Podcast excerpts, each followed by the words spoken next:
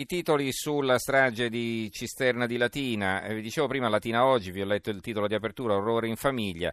Alessandro Panigutti firmava il commento Se la morte va in diretta sui social.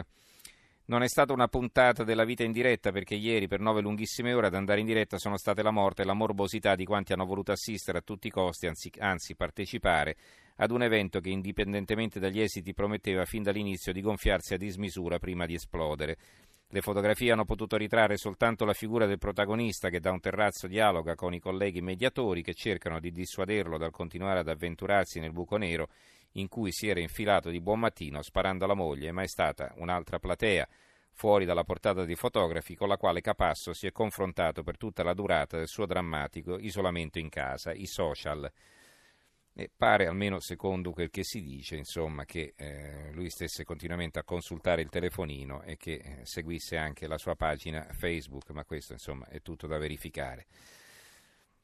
Pagina Facebook sulla quale si moltiplicavano gli appelli perché lasciasse eh, in vita le sue figlie. Killer di famiglia, l'apertura del quotidiano nazionale, strage annunciata, spara la moglie, uccide le figlie e si barrica per ore, eh, poi si toglie la vita. Il giornale, questo è il, quotidiano nazionale, il giorno Nazione Resto e Carlino, il giornale, carabiniere stermina la famiglia, l'orrore, spara l'ex moglie, uccide le due figlie, poi il suicidio. La psicologa Maria Rita Parsi, le piccole massacrate in un delirio di invidia. Si chiama invidia del grembo, il dare la morte è un potere assoluto, è questo che ha voluto sperimentare quest'uomo che si sentiva totalmente svuotato. Eh, il fatto quotidiano, strage a Latina, perché l'arma non si è mossa? Il carabiniere spara, eh, Antonietta G aveva fatto un esposto alla polizia, il militare aveva avuto problemi disciplinari ma è restato in servizio con la pistola che ieri ha usato per sparare alla donna, ammazzare le due figlie e poi suicidarsi. Libero, la strage del carabiniere fuori di testa, Latina spara la moglie, uccide le due figlie e poi si toglie la vita. Il manifesto non serve l'orrore ma il lutto è il titolo del commento di Sarantis Tanopoulos, i carabinieri che ieri mattina a Cisterna di Latina ha ucciso le due figlie dopo aver ferito gravemente la moglie, ha compiuto un gesto distruttivo non così frequente come l'omicidio della sola compagna ma neppure raro, così incomincia il pezzo. Il dubbio, la strage annunciata, spara all'ex, uccide le figlie e si suicida. Il tempo di Roma, Cisterna Carabiniere spara alla moglie, poi uccide le due figlie piccole e si suicida, così ha ucciso la sua famiglia, il pezzo di Silvia Mancinelli. Eh, nell'uovo di Pasqua che Antonietta ha comprato per le sue figlie un po' in anticipo per accontentare la piccola Martina c'è una goccia di sangue, un punto rosso che nemmeno cola ma che mette fine a una famiglia e a tre vite, un film dell'orrore del tutto reale. Eh, il mattino di Napoli, la moglie lo lascia e uccide le due figlie. Quei padri che sottomettono tutto. è il commento di Titti Marrone. Poche righe in prima anche per questi altri due servizi. Minacce e botte, le denunce senza risposta. Un pezzo di Cristiana Mangani. Le idee, la violenza che dilaga nell'Italia ferita. Un commento di Paolo Graldi. Eh, il Roma spara la moglie e uccide le figlie, eh, poi si toglie la vita, la donna è grave. Alessia e Martina avevano 13 e 7 anni televisione poi si erano viste le facce dei due eh, minori eh, oscurate e invece sui giornali c'è la foto nella quale si vedono sorridenti in braccio alla mamma addirittura tutte e quattro anche con il padre. Eh, il giornale di Sicilia, carabiniere spara all'ex, uccide le figlie e si suicida, lo psichiatra incapaci di frenare la rabbia. Il secolo XIX di Genova, anche qui una foto della famiglia così apparentemente felice, la strage annunciata di Luigi, eh, c'è una bambina che addirittura regge un, un, un, foglio con su scritto Happy Sunrise e quindi felice sorriso, va bene. Quando il disagio è dentro l'uniforme, e questo è un pezzo firmato da Grasso che intervista lo psichiatra e criminologo Marco Mollica. Allora, eh, siamo al prossimo approfondimento, ci colleghiamo con Nicola Nicoletti, collega giornalista che vive a Città del Messico. Nicola, buonasera. Buonasera a voi, buonasera Italia. Allora Nicola, e ti abbiamo chiamato perché va bene, ne abbiamo parlato eh, nei nostri giornali radio, nei nostri notiziari abbondantemente nei giorni scorsi, questa svolta incredibile, no? i tre napoletani che sono stati uccisi, sono stati sì uccisi da una banda di criminali, ma erano stati venduti in sostanza da alcuni poliziotti corrotti.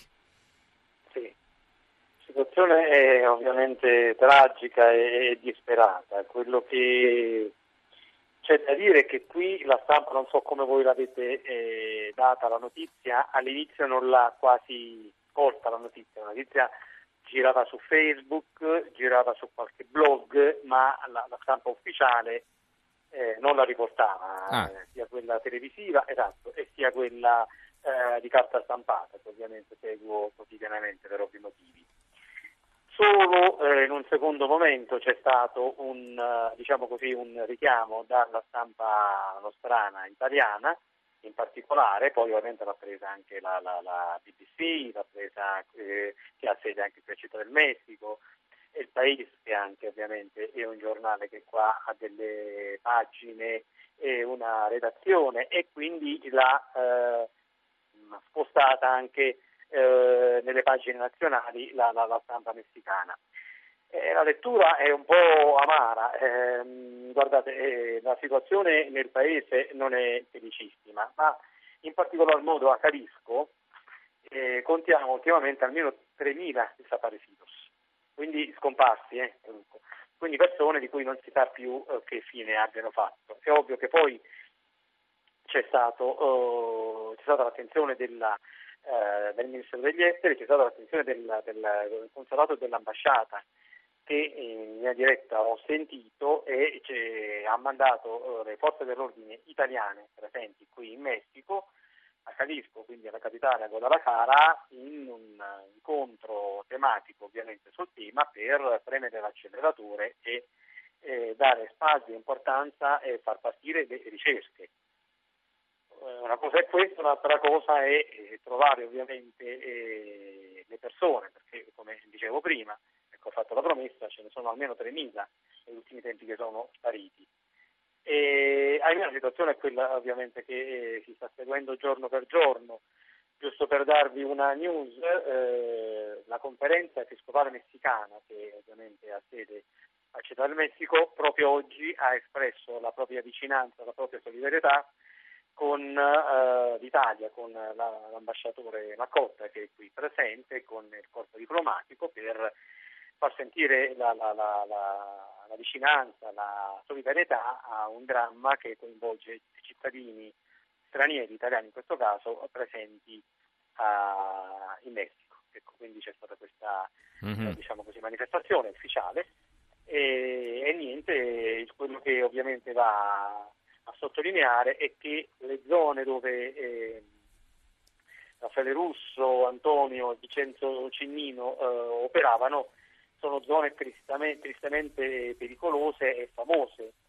Eh, sì. L'altra volta ci eravamo sentiti eh, per Nayarit e Acapulco, parliamo di zone limitrofe, quindi parliamo della zona costiera che va sul Pacifico eh, dove il traffico di droga e di delinquenza è altamente eh, sviluppato eh, non a caso appunto fanno parte di un circuito che eh, la nuova generazione Calisco, che è una delle eh, frange di narcotrafficanti più potenti in questo momento a livello non nazionale ma internazionale del mhm. Messico, mm-hmm. opera.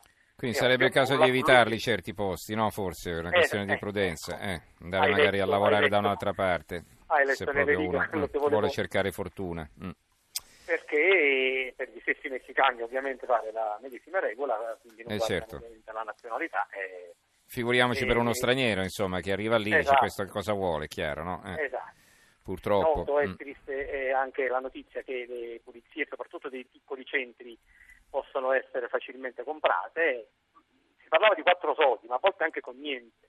Perché se una banda così importante a livello, ripeto, internazionale eh, ti dice di fare qualche cosa, non ti metti a, a mercanteggiare, la fai, eh, siano 20 euro, 40 o, o 0, quindi è il posto che purtroppo è, è tristemente, tristemente famoso.